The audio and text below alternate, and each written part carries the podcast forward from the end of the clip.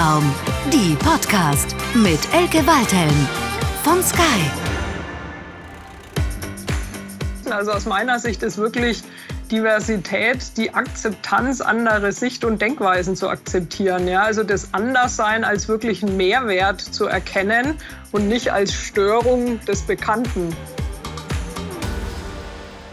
Herzlich willkommen zu Kopfraum, die Podcast. Und heute freue ich mich sehr, eine der Top 100 einflussreichsten Frauen der deutschen Wirtschaft begrüßen zu dürfen. Silja P., Chief Strategy Officer bei Audi und damit die Architektin einer neuen Audi-Strategie. Herzlich willkommen, Silja. Hallo Elke, vielen Dank für die Einladung. Ich freue mich auch sehr, hier zu sein. Ja, super, dass du dir die Zeit nimmst, weil das ist ja wahrscheinlich ein ziemlich stressiger Job, so eine kleine neue Strategie für so ein großes Haus wie Audi äh, zu entwickeln. Oder wie sieht so dein Tag aus? Also die äh, neue Strategie, die ist ja fertig entwickelt. Ne? Ähm, aber das, was jetzt natürlich schon uns intensiv beschäftigt aktuell, ist, äh, ja, sag mal, die ganze geopolitischen Veränderungen und alles, was jetzt auf diese neue Strategie eben einwirkt und immer wieder zu gucken, sind wir da noch richtig unterwegs, müssen wir Anpassungen vornehmen.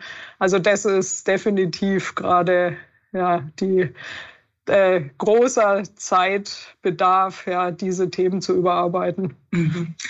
Ich glaube, damit seid ihr auch nicht alleine. Ich glaube, das geht quer durch die Wirtschaft, äh, dass man sich genau über diese Dinge momentan Gedanken machen muss. Ähm, aber bevor wir da jetzt einsteigen, vielleicht äh, ist es interessant, mal für unsere Zuhörenden zu verstehen, wie wird man denn Chief Strategy Officer? Magst du uns vielleicht ein bisschen erzählen, was so, so dein Karrierepfad war und was dich so angetrieben hat? Ja, es ist ja doch irgendwie ein sehr auch männerdominiertes Umfeld. Ähm, also vielleicht magst du ein bisschen erzählen. Gerne. Also ähm, ich habe ursprünglich mal ähm, Geografie und BWL studiert in Regensburg und bin dann, weil ich ehrlich gesagt noch nicht so 100 Prozent wusste, was ich mal perspektivisch machen will, sag mal, ist ja so ein bisschen so ein Klassiker am Ende des Studiums, entweder mal gehen die, äh, in die Unternehmensberatung oder äh, man macht ein Trainee-Programm und für Zweiteres habe ich mich damals entschieden. Ähm, ich bin dann zu Bosch gegangen nach äh, Stuttgart und habe da, äh, wie gesagt, internationales Trainee-Programm gemacht. Sehr spannende Zeit, muss ich sagen, viele unterschiedliche Unternehmensbereiche kennenlernen können war zu der Zeit auch mal ein halbes Jahr in Venezuela, was äh, super spannende Zeit war weil da auch gerade der Putsch gegen Chavez war. Also auch politisch wirklich extrem spannend. Ähm, genau, und bin dann eigentlich relativ schnell auch innerhalb von Bosch, also von der Bosch-Gruppe in den Automobilbereich gewechselt. Damals war es eher so ein Interesse von mir, würde ich mal sagen, und das Wissen, dass das einfach der Kernbereich von Bosch ist, äh, wo ich gesagt habe, da, da möchte ich arbeiten, ich möchte dieses Kerngeschäft kennenlernen. Und ähm, ich sag mal, dann hat sich eher so über die Zeit auch so dieses Fable für Technologie entwickelt. Also ich bin ja, wie gesagt, keine Technikerin vom Hintergrund, aber trotzdem fasziniert mich das einfach. Und ja, äh, auf dem Pfad bin ich dann bei Bosch eben ja weitere zehn Jahre weitergegangen, also war in Summe fast elf Jahre dann bei Bosch und bin dann äh, zu Audi gewechselt war eigentlich eher ein, ich sage jetzt mal, ein re regionaler Wechsel, weil ich wollte nicht weiter in Stuttgart bleiben. wollte aber, ähm, war zu dem Zeitpunkt schon in München und äh, wollte aber in der Automobilindustrie bleiben. Und da hat sich damals die Möglichkeit ergeben, bei äh, Audi einzusteigen in der Unternehmensstrategie. Das heißt, da war ich erstmal in der Unternehmensstrategie äh, Referentin und habe damals halt auch schon viele Technologieprojekte gemacht, unter anderem relativ frühzeitig angefangen, mich mit dem Thema autonomes Fahren auch auseinanderzusetzen äh, von der strategischen Ecke her und bin dann mit der Aufgabe auch bei uns in die technische Entwicklung gewechselt, habe Strategie und Business Development für autonomes Fahren gemacht ähm, und habe dann das war auch so eine, ja, äh, ich sag mal, eine Chance, die das Leben manchmal so bietet hat Audi für den VW-Konzern ähm, eine ja, Projekt gestartet, wie man autonomes Fahren für Mobil, äh, Mobilitätsanwendungen in der Stadt umsetzt. Und äh, das Ergebnis war letztendlich, dass wir eine eigene Softwarefirma gegründet haben. Und ich war dann Projektleiterin für die Gründung dieser Firma Das heißt, ich habe wirklich von, ich sag mal, den Gründungsurkunden, Unterschriften bis zum ja, äh, Büroanmietung quasi den kompletten Anfang erlebt, war dann Mitarbeiterin Nummer eins in der Firma, also auch Stammnummer 0001. Das ist ja wahrscheinlich auch ein Erlebnis, das man nur einmal im Leben hat. Und bin dann eben in die Firma gewechselt als äh, CFO und Head of Product ähm, und hatte da dann die Chance, eben mit Kollegen, vor allem aus der Softwareindustrie, die wir von extern eingestellt haben, als CEO und auch als CTO, äh, von null auf eine Firma hochzuziehen, diese Softwarefirma. Und da muss ich sagen, das ist und bleibt spannendste Erfahrung, die ich wahrscheinlich in meinem Leben äh, und vor allem ja auch Jobleben äh, gemacht habe. Und dann, ja, wie es dann manchmal so der Konzern andere Pläne hat, ja, ähm, ist äh, diese Firma dann letztendlich in einen Merger aufgegangen und ich bin dann in die Einheit der Volkswagen äh, AG quasi gewechselt, die sich um dieses Merger gekümmert hat. Ja, also das heißt, es war dann Volkswagen Nutzfahrzeuge in Hannover, die dann die Verantwortung für dieses Thema übernommen haben. Und äh, dort habe ich dann eben auch die Rolle für Verantwortung für Strategie übernommen, aber eben auch dieses Geschäftsfeld Mobility und Transportation as a Service für den VW-Konzern weiter zu bearbeiten und auszugestalten. Und da war ich ein Jahr, war sicher länger angedacht und dann, wie es manchmal so läuft, ist dann bei Audi wieder mal leider, sage ich mal, aber jetzt zum Glück der äh, gesamte Vorstand gewechselt und die wollten eine gemeinsame neue Strategie entwickeln und äh, für diese Rolle dann quasi die Strategieleitung hier bei Audi wieder zu übernehmen, um eben dann mit dem Vorstand gemeinsam diese neue Strategie zu entwickeln, bin ich dann wieder zu Audi zurückgewechselt und da bin ich jetzt seit ja, äh, etwas über zwei Jahren wieder. Ja, wow, du hast ja wirklich viel erlebt äh, und auch die unterschiedlichsten Unternehmenskulturen miterlebt. Also bevor ich jetzt gerne nochmal auch tiefer eingehen würde, wie man so eine Unternehmensstrategie macht, würde mich jetzt mal interessieren, wie hast du denn die unterschiedlichen Unternehmenskulturen erlebt, von Start-up-Gründen äh, bis hin zu, zu den Nutzfahrzeugen gehen? ja, das war wirklich eine sehr große Bandbreite, wobei ähm, interessanterweise schon der Kulturwechsel von Bosch zur äh, Audi relativ groß war. Ja? Also man denkt zwar, das sind alles so ne, traditionelle deutsche Industrieunternehmen, aber äh, selbst innerhalb vom VW-Konzern merkt man kulturelle Unterschiede und von Bosch zu Audi kommt auch. Ich muss an der Stelle sagen, äh, Bosch war damals schon wirklich Anfang 2000, als ich da angefangen habe, haben die angefangen, ähm, Diversität als ein ja wirklich Unternehmensziel ja, äh, quasi mit in auch die ja, Verzielung für die Führungskräfte mit aufzunehmen. Also die waren sehr, sehr früh dran, auch mit dem ganzen Thema internationaler Austausch und, und, und. Also ich kam aus so einer Kultur, die eigentlich Veränderung, sage ich mal, gelebt hat. Ja. Und kam dann zu Audi, was zum damaligen Zeitpunkt zwar ein sehr, ich sage jetzt mal, angenehmes äh, Unternehmenskultur ist, weil sehr, gerade so der Standort Ingolstadt immer noch so sehr heimelig ist. Ja. Aber auf der anderen Seite so diese Veränderung und dieser Veränderungsdruck nicht so da war. Und mhm. dadurch eigentlich relativ statisch. Ja. Und das verändert sich jetzt so langsam. Ja, das ist so dieses Thema, was wir auch immer Transformation nennen. Ja. ja. Ähm, das war schon wirklich da spürbar. Ja. Und ganz anders war es natürlich, und äh, du hast gerade angesprochen, die Zeit dann in, äh, in der Tochtergesellschaft Autonomous Intelligent Driving. Ich meine, das war komplett anders. Ja. Da war von Anfang an klar, dass ähm, die, die Unternehmenssprache Englisch sein würde, weil ganz viele auch, ähm, wie gesagt, äh, der, der CTO zum Beispiel Franzose war. Also da war schon selbst im Leadership-Team klar, äh, dass es Englisch ist und auch die Mitarbeiter wirklich aus allen Nationalitäten. Und das war wirklich eine schöne Erfahrung, vor allem auch sich bewusst zu überlegen, was will ich denn für eine Unternehmenskultur mhm. kreieren. Und da haben wir uns wirklich viel auch im Leadership-Team damals Gedanken gemacht und dann auch mit den Mitarbeitern logischerweise diskutiert, ähm, um wirklich bewusst auch so eine Kultur zu schaffen. Und das war schon sehr speziell. Ja, also das muss ich wirklich sagen. Sehr offen, sehr transparent. Ich habe da auch viele Dinge kennengelernt, was jetzt so gerade in der agilen Arbeitsweisen und so weiter für Softwareunternehmen völlig normal ist, äh, aber jetzt vielleicht auch bei uns jetzt so in dem ja, klassischen Industrieunternehmen nicht so. Ja.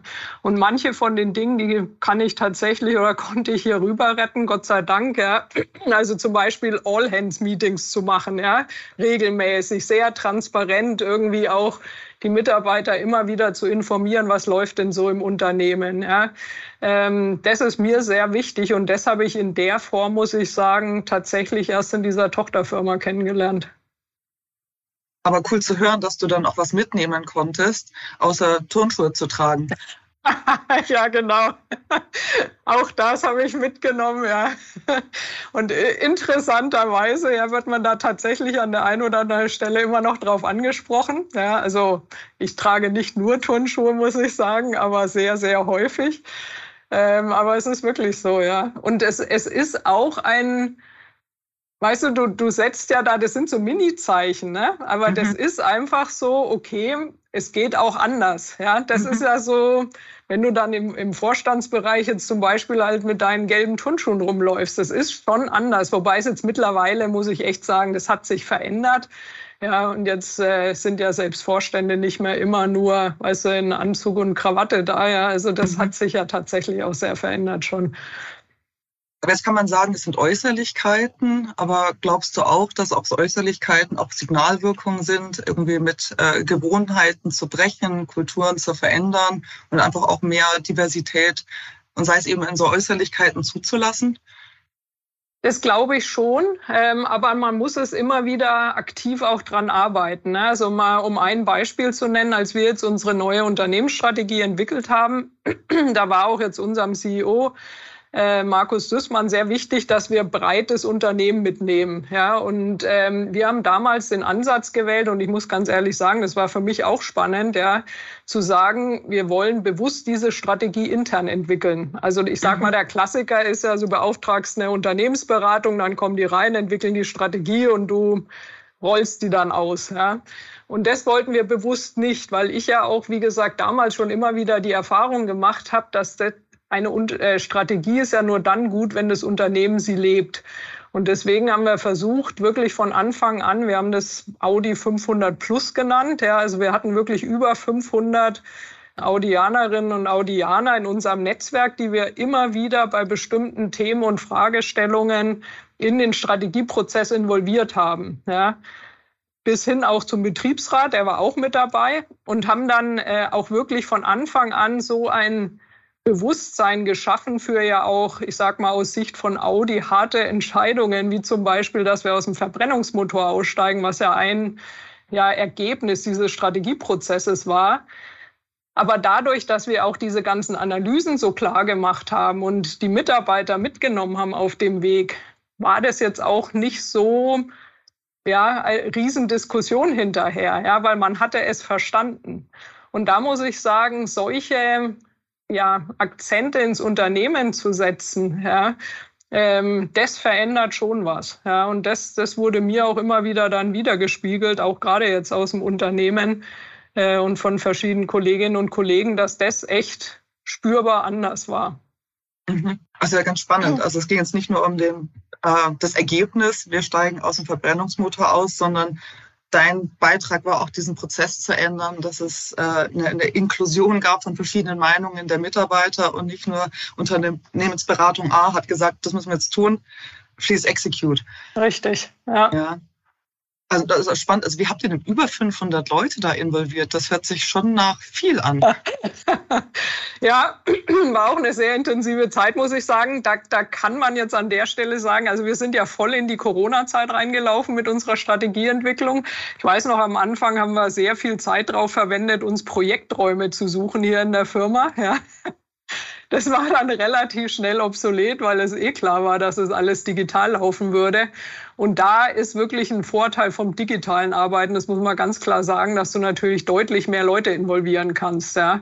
Und das haben wir dann auch gemacht. Also wir haben, wie gesagt, äh, teilweise wirklich Informationsveranstaltungen gemacht, wo wir ja einfach Zwischenergebnisse von Analysen, ja, die wir im Strategieprozess gemacht haben, vorgestellt haben oder rechtlichen Rahmenbedingungen, die sich verändern, ja, Vorgaben, die wir einhalten müssen in der Zukunft oder Marktprognosen, sonstige Dinge.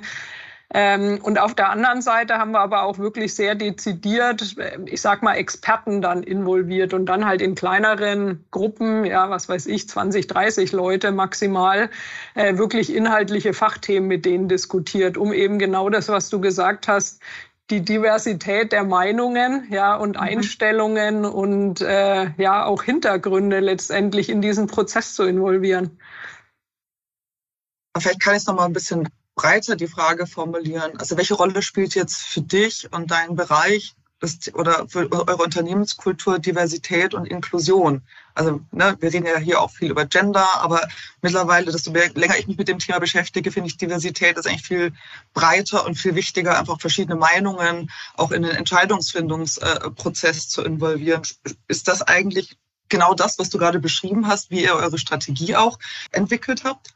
Ja, absolut. Also das würde ich absolut so unterstreichen. Also aus meiner Sicht ist wirklich Diversität die Akzeptanz anderer Sicht- und Denkweisen zu akzeptieren. Ja, also das Anderssein als wirklich einen Mehrwert zu erkennen und nicht als Störung des Bekannten. Mhm. Und äh, das ist viel häufiger wirklich bei uns jetzt, was ich so beobachte, an inhaltlich thematischen Themen beobachtbar, ja, und gar nicht so sehr an der Frage Mann-Frau, ja, äh, sondern es geht wirklich drum, bin ich bereit, Neues hinzuzulernen, weil viele Themenfelder, die uns jetzt in der Automobilindustrie beschäftigen, wie das ganze Thema Digitalisierung, ja, autonomes Fahren, Technologie.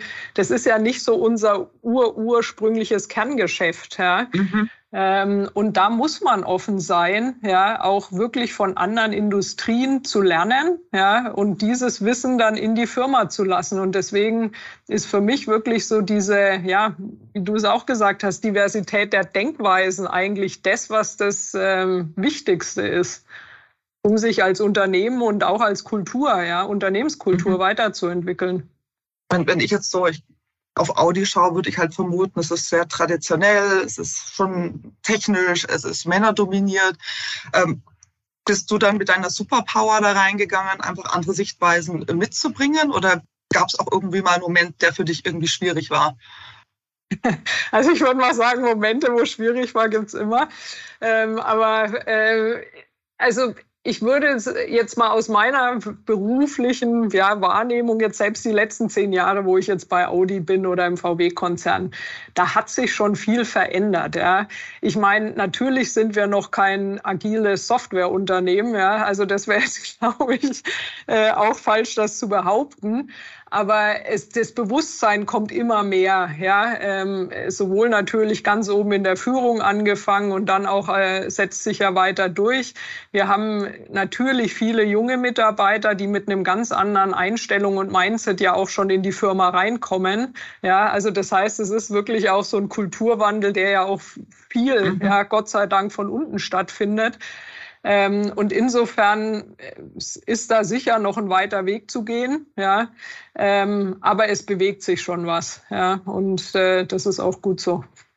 Ja, und offensichtlich äh, bewegst du ja ganz aktiv mit und das finde ich ähm, hochspannend. Vielleicht können wir noch mal so ein bisschen über deine Learnings sprechen. Also wenn du dir jetzt vorstellst, du würdest äh, mit der jungen Silja sprechen, ja, so keine Ahnung, vor 15 Jahren, äh, gäbe es jetzt irgendwas, wo du sagen würdest, Silja, das wäre mein Tipp für dich? Also ich glaube, ich würde mir wünschen oder ich hätte mir damals gewünscht, ich hätte in gewisser Weise die Gelassenheit, die ich heute habe in vielen Themen. Ähm, aber wahrscheinlich gehört es einfach zum Lernprozess dazu, ja, die Erfahrung zu machen, ja, am Anfang nicht gelassen zu sein und dann das zweite Mal zu wissen, okay, da brauche ich mich jetzt gar nicht so aufregen oder reinzustressen, ja. Also ich glaube, das ist eigentlich so das, das Wichtigste, würde ich mal sagen, ne, wo ich heute dankbar für bin, ja, dass ich mich über mhm. viele Dinge, die so, ich sag mal, das Alltägliche ja von uns allen im, im Berufsleben immer wieder äh, beschäftigen, dass mich das heute einfach nicht mehr so an mich ranlasse. Ja, also das, das muss ich sagen, das ist für mich ja schon ein echter Mehrgewinn. Also auch so ein bisschen Pick Your Battles oder äh, lass dich nicht so schnell ins Boxhorn jagen oder wie, Ja, auch das, aber ähm, eher so, weißt du, es sind ja nicht ähm, alle Situationen, die man jetzt erstmal so als super ja, dramatisch wahrnimmt, sind ja tatsächlich super dramatisch. Es ist ja oft auch so die eigene Interpretation, ja. ähm, und, äh, und da bin ich mittlerweile froh, dass ich da ein bisschen ausbalancierter bin, muss ich ganz ehrlich sagen, weil das ist ja auch irgendwie so eine ja, ich, ich sage immer so eine körperinterne Spirale. Ja, man schraubt sich dann immer selber hoch, ja, äh, aber mhm. eigentlich bringt's gar nichts. Ja. Und, äh, und das finde ich schon, wie gesagt, äh, für mich bin ich sehr dankbar, dass ich diesen Lernprozess tatsächlich äh, gemacht habe. Ja, ich sage auch immer gerne, wir retten ja keine Menschenleben, wir machen nur Fernsehen.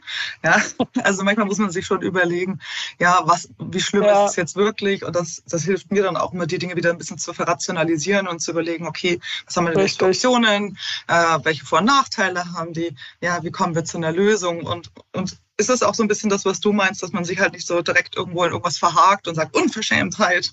Genau, genau. Und vielleicht auch wirklich immer wieder so ein bisschen zu abstrahieren, ja, weil mhm. ich, ich sag mal, nicht alles ist ein persönlicher Fight, ja, sondern manchmal ja. geht es halt auch einfach nur um die Sache, ja. Und das dann auch wirklich bewusst zu trennen, ja, mhm. und zu sagen, okay, jetzt lass uns äh, das Problem angehen, ja, und lassen halt so persönliche Dinge außen vor. Ich meine, das funktioniert nicht immer, muss man auch fairerweise sagen, ja. Wir wir sind alle Menschen mit Gefühlen und Einstellungen, aber nichtsdestotrotz, also da, das, äh, ja, also würde ich schon so sehen, so für sich selber Situation rationalisieren und dann mhm. eher mit einem Schritt zurück nochmal betrachten und draufzuschauen und zu mhm. sagen, okay, wie du sagst, ja, wir retten nicht Menschenleben sondern ja. wir bauen nur Autos, die aber auch manchmal Menschenleben retten oder sehr häufig leider, ja, oder Gott sei Dank. Ja, und die auch Spaß machen, oder? Fährst ja, das auf jeden Auto? Fall. Ja, schon. Aber wie gesagt, dadurch, dass ich natürlich ein großes Fable für autonomes Fahren habe, ja, äh, mhm. äh, lasse ich mich dann auch äh, künftig gerne fahren. Vielleicht können wir darüber mal ein bisschen reden, weil ich jetzt nicht weiß, wie, wie gut sich jeder mit dem Thema auskennt. Das hört sich ja immer sehr faszinierend an, autonomes Fahren. Ich setze mich rein, kann Nickerchen machen und steige irgendwo aus. Ähm, wie nah sind wir denn von dieser Vision entfernt, dass das äh, bald unser Alltag wird? Also ich sag mal, dieses äh, für immer überall verfügbar. Ne? Also dieses klassische Beispiel, ich steige jetzt zu Hause ins Auto, äh, fahre dann durch Schneegestöber durch die Alpen, ne? Panoramaroute und komme dann irgendwann in Italien Gardasee an. Da würde ich sagen, das ist schon noch ein Stück weit entfernt. Ähm, aber in so bestimmten, wir nennen das immer Domänen, ja, also in so abgegrenzten, klaren äh, Einsatzbereichen. Zum Beispiel, ich fahre auf die Autobahn, so wie heute, ja, machst du dann dein, dein äh, ja, Cruise Control oder was auch immer an.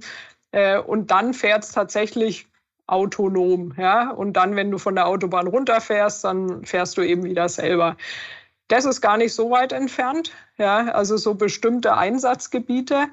Ähm, das in der Stadt ist dann wiederum eine eigene ja, Domäne sozusagen. Auch da gibt es schon heute Anwendungen, äh, liest man ja auch immer wieder in den USA beispielsweise, äh, dass da durchaus schon viele Testfahrzeuge auch unterwegs sind. Also das äh, ist jetzt gar nicht mehr so weit entfernt. Aber kannst du das irgendwie in Jahre fassen? Also ist es ein Jahr entfernt oder fünf Jahre oder, oder ja, die festlegen? ich will mich nicht festlegen, weil ich sag mal, als ich angefangen habe, mich mit dem Thema zu beschäftigen, 2014 war das, dann hieß es in 2021 fährt die ganze Welt autonom. Mhm, okay. Ja, ähm, und jetzt haben wir 22 und ich würde mal sagen, die ganze Welt fährt nicht autonom. Ja, also insofern, da, da gibt es schon noch viele technische Themen, die da auch zu lösen sind. Nichtsdestotrotz, äh, die ersten Anwendungen, das ist jetzt die nächsten Jahre tatsächlich. Also mhm. das kommt jetzt gerade auch so, wie gesagt, der äh, Autobahneinsatz. Also im Umkehrschluss äh, aus meiner Industrie, 2014 hat man gesagt, glaube ich, 2021 gibt es kein, kein lineares Fernsehen mehr. Also auch diese Prognose hat nicht ganz gestimmt. also manchmal dreht sich die Welt dann doch nicht ganz so schnell, äh, genau. äh, wie es vorhergesagt wird, auch wenn natürlich auch der Anteil der On-Demand-Nutzung auch bei uns natürlich ganz enorm ist. Vielleicht höher ja. als die der autonomes Fahren-Nutzung. Aber ich denke mal, auch da bin ich persönlich super gespannt, wie sich das weiterentwickelt, weil die Vorstellung, auf der Autobahn irgendwie auch was zu lesen äh, und nicht nur auf die Straße zu starren, finde ich, stiftet einen ganz klaren Kundennutzen. Ja, sehe ich auch so. Ich freue ja. mich auch drauf. Aber welche Rolle spielt jetzt auch das autonome Fahren in, der, in der, äh, eurem Strategieprozess? Also du hast vorhin gesagt, ihr steigt aus, der, aus dem benzinbetriebenen äh, Autogeschäft aus, aber ist, heißt das dann auch automatisch, äh, autonomes Fahren spielt eine große Rolle oder ist es mehr auf Elektroantrieb äh, dann fokussiert? Ja, ist beides, würde ich sagen. Ne? Also Ausstieg aus dem Verbrenner ist äh, das eine, das ist dann der Wechsel auf den Antrieb, das ist dann eben batterieelektrische Fahrzeuge.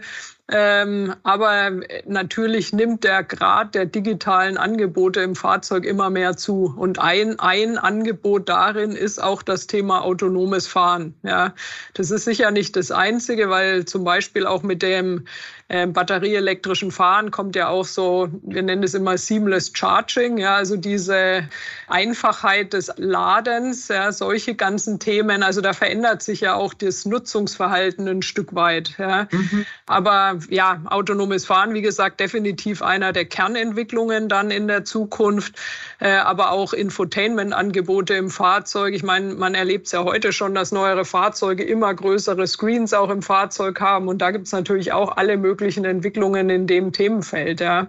Also es ist mehr als autonomes Fahren, aber es ist sicher ein Kernteil der digitalen Weiterentwicklung.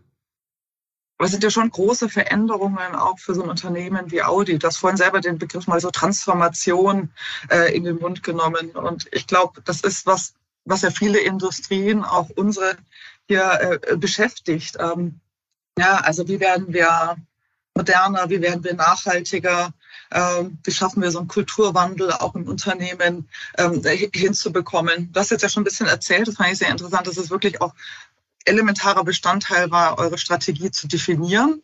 Aber eine Strategie muss ja dann auch umgesetzt werden. Ja, also kannst du uns da vielleicht ein bisschen was erzählen, ähm, weil wenn ich es richtig verstanden habe, die Strategie steht und jetzt seid jetzt dabei in der Umsetzung. Was sind denn da so, so die großen Herausforderungen oder habt ihr vielleicht schon so erste Learnings, äh, wo man sich vielleicht eine Scheibe von abschneiden kann?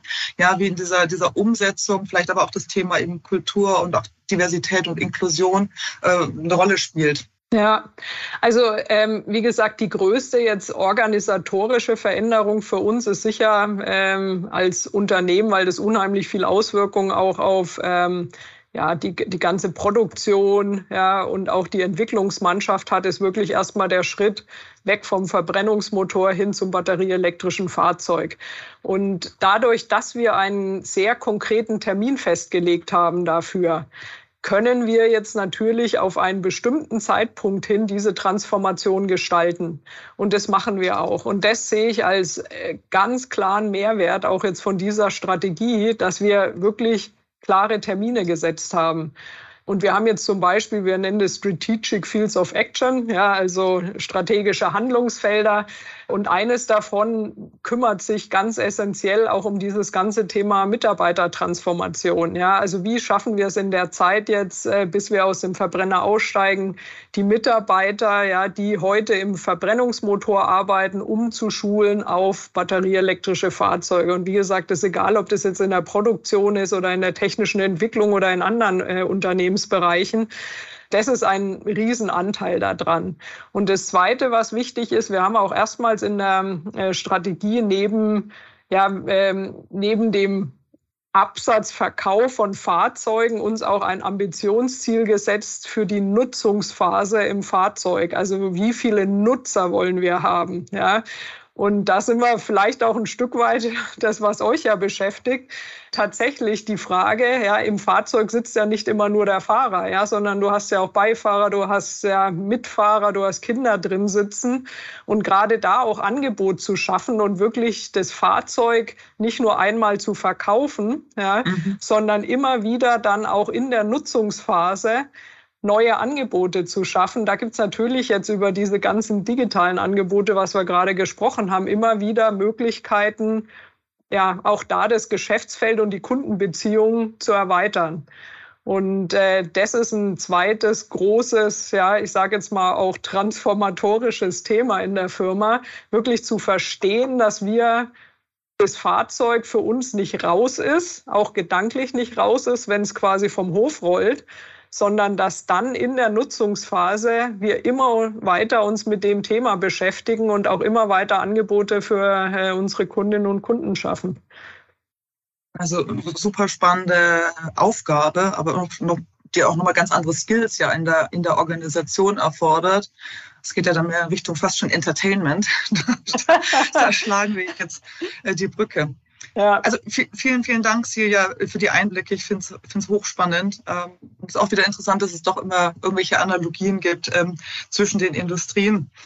Ähm, ich würde jetzt gerne noch ein bisschen eine persönliche Frage stellen. Und zwar, ähm, das ist ja schon ein ziemlich großer, intensiver Job.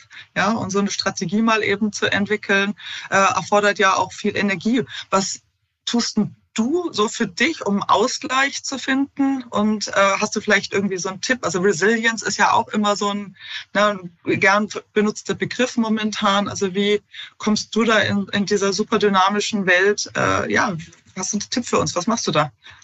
Zum Beispiel mit dir am, Samstag, äh, am Samstag zum Oktoberfest zu gehen. also das sind sicher, ja klar, also Privatleben nutzen, ja. Also ich muss wirklich sagen, am Wochenende versuche ich echt aktiv abzuschalten, ja, und auch wirklich andere Einflüsse, ja. Egal, ob das jetzt äh, mit einer Freundin Oper ist, ja, wo ich regelmäßig gehe, ja, wirklich andere Einflüsse an mich reinzulassen und dann natürlich äh, Sport zu machen, ja. Also das ist für mich äh, schon wirklich wichtiger Ausgleichsfaktor. Ja, ähm, jetzt weniger zu sagen, ich muss da jetzt auch irgendwie äh, Großperformance leisten, ja, aber äh, wirklich bewusst zu sagen, so und dann Kopf frei machen, laufen gehen, an der frischen Luft sein, das ist mir schon echt wichtig. Ja. Ja, ähm, so kennen wir, haben wir uns ja auch kennengelernt beim Sport. Das stimmt. Bisschen, äh, ja, unser gemeinsames Erfolgserlebnis war, glaube ich, dass wir den Berlin-Marathon mal gemeinsam bestritten haben. Das war sehr schön. Ja, ähm, das fand also, ich auch. und, beide, und beide auch abgeschlossen haben, gell? Genau, genau. Ja. Das war ähm, jeder äh, ja, war, war, war ein tolles Erlebnis. ähm, so, aber bevor wir jetzt ins, wirklich ins Plaudern kommen, ähm, würde ich gerne noch meine drei Sätze, äh, die ich ja all meinen Gästen äh, vorgebe und sie bitte, sie zu beenden, äh, die möchte ich dir natürlich auch nicht vorenthalten und bin schon sehr gespannt, äh, wie du diese drei ähm, Sätze äh, beenden wirst. Ähm, so, der erste ist, wenn ich Kaiserin von Deutschland wäre, dann und der Grund, weshalb ich Kaiserin sage, ist, ist vergiss die Demokratie, du kannst wirklich komplett alleine entscheiden. Dann würde ich als erstes sagen, das reicht nicht. Ich würde Kaiserin von Europa werden wollen. Okay. Äh, Meine Stimme hast du. Und zwar warum? Nein, ich, äh, ich merke vor allem in der jetzigen Situation, in der wir sind, mir fehlt oft wirklich so diese langfristige Strategie für Europa. Und das wäre mir echt so, ja, so ein Traum, ja, ein Wunschanliegen zu sagen, man ist wirklich in der Lage, eine langfristige Strategie für Europa zu entwickeln, die, ich sag mal, unabhängig von Partei- und machtpolitischen Spielchen ja, äh, wirklich Bestand hat und die allen in der EU letztendlich gleiche Chancen bietet. Und ähm, wir merken es jetzt bei dem ganzen Thema Infrastruktur, ja, Klimawandel, diese Dinge wirklich langfristig festzulegen, ja, und die Umsetzung all dieser Themen, ja, oder auch Grundwerte, die wir alle teilen, das langfristig im, äh, in Europa letztendlich zu verankern und dann auch die Umsetzung verpflichtend zu machen für alle Länderregierungen, das würde ich gern machen, wenn ich äh, Kaiserin von Europa wäre. Perfekt. Das hört sich nach einem richtig sinnvollen Plan an. ähm, der äh, zweite äh, Satz ist, äh, wenn ich als Mann geboren wäre, dann hoffe ich, dass wir uns trotzdem beim Sport kennengelernt hätten ja, und du mich auch trotzdem eingeladen hättest jetzt in den Podcast. Ähm, nee, aber ganz ehrlich, ähm, ich glaube, es wäre gar nicht so viel anders. Ja? Weil ähm, klar ist es oft anstrengend, sich durch die Männerwelt den Weg zu bahnen, aber ich bin gern Frau und ich hatte auch nie das Gefühl, aktiv benachteiligt worden zu sein, weil ich Frau bin. Ja, egal ob im privaten oder im beruflichen. Also insofern würde ich sagen, wäre gleich. Ja, ich hätte auch trotzdem gerne mit dir Sport gemacht. so, äh, dritter Satz. Ähm, die nachfolgende Generation an Frauen wird es leichter haben, weil es so Vorbilder wie dich gibt. Ja, ich würde sagen, weil ich, ich bin tatsächlich grundsätzlich Optimistin und ich glaube an den Fortschritt. Und ich habe es vorhin schon mal gesagt, ich glaube auch wirklich, dass mit der jüngeren Generation, jetzt gerade der, ich sage jetzt mal 20, 30-Jährigen, die jetzt so im Berufsleben eintreten, die haben schon ganz andere Grunderziehung, Grundwerte mitbekommen. Und ich glaube, dass dadurch äh, sich tatsächlich auch noch mal es selbstverständlicher wird, diese Diversität der Denkweisen, was wir ja vorhin auch besprochen haben, äh, anzuerkennen und auch zu akzeptieren und es als normal anzusehen. Und insofern äh, würde ich sagen, dass sich da nach vorne raus weiterhin viel entwickelt, weil ich persönlich muss sagen, ich erlebe schon, dass es sich tatsächlich ändert und insofern bin ich da auch optimistisch, dass der äh, Fortschritt in der Hinsicht so weitergeht. Ja, super. Nee, sehe ich aber auch so. Ich glaube, desto mehr wir es eben auch leben, ja, verschiedene Meinungen zu begrüßen. Ja, ich glaube, ein anderes Thema, worüber ich auch viel nachdenke, so wie kriegt man auch, dass die Stilleren was sagen? Also wie stellt man auch sicher, dass irgendwie im Meeting nicht jemand lieber nichts sagt, bevor er was Falsches sagt? Und vielleicht ist das genau der eine Punkt, äh, der einen nochmal gesagt hätte, ach so, äh, haben wir noch gar nicht berücksichtigt und vielleicht treffen wir die Entscheidung dann doch anders. Also auch das ist für mich ein ganz, ganz wichtiger äh, Punkt von, von, von Inclusion. Ähm, und ja, das, ich glaube, wenn wir weiter daran arbeiten, wird sich das auch hoffentlich eben generationsbedingt auch weiter durchmischen. Und ich teile deinen Optimismus, Silja. Das ist schön, ja. ja, vielleicht ist das jetzt auch ein ganz guter äh, Moment zu sagen, das haben wir jetzt so ganz gut abgerundet, das Thema. Ähm, dann würde ich sagen, bleibt mir, mich nochmal ganz, ganz herzlich äh, bei dir zu bedanken für deine Zeit, für die spannende Einblicke in deine Arbeit, äh, in deine Erfahrungen und in die Kultur, äh, in der du arbeitest und die du ja maßgeblich mitprägst. Äh, ich fand es hochspannend. Ich hoffe, der ein oder andere der Zuhörenden hat auch was für sich persönlich mitnehmen können und wünsche dir jetzt äh, einen erfolgreichen Tag. Ich bin mir sicher, dein Terminkalender ist wahrscheinlich bumsvoll. Ist spannend und ist voll, ja genau. Aber vielen Dank für die Einladung. Mir hat es auch sehr viel Spaß gemacht. Und ja, ich habe mich sehr gefreut, heute bei dir zu sein. Genau, und dann sehen wir uns auf dem Oktoberfest. So sieht's aus. Alles klar. Tschüss. Danke, Silja.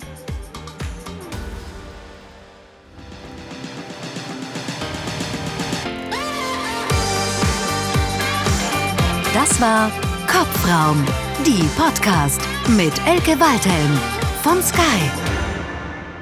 Was tust du so für dich, um Ausgleich zu finden? Also wie kommst du da in, in dieser super dynamischen Welt? Äh, ja, hast du einen Tipp für uns? Was machst du da?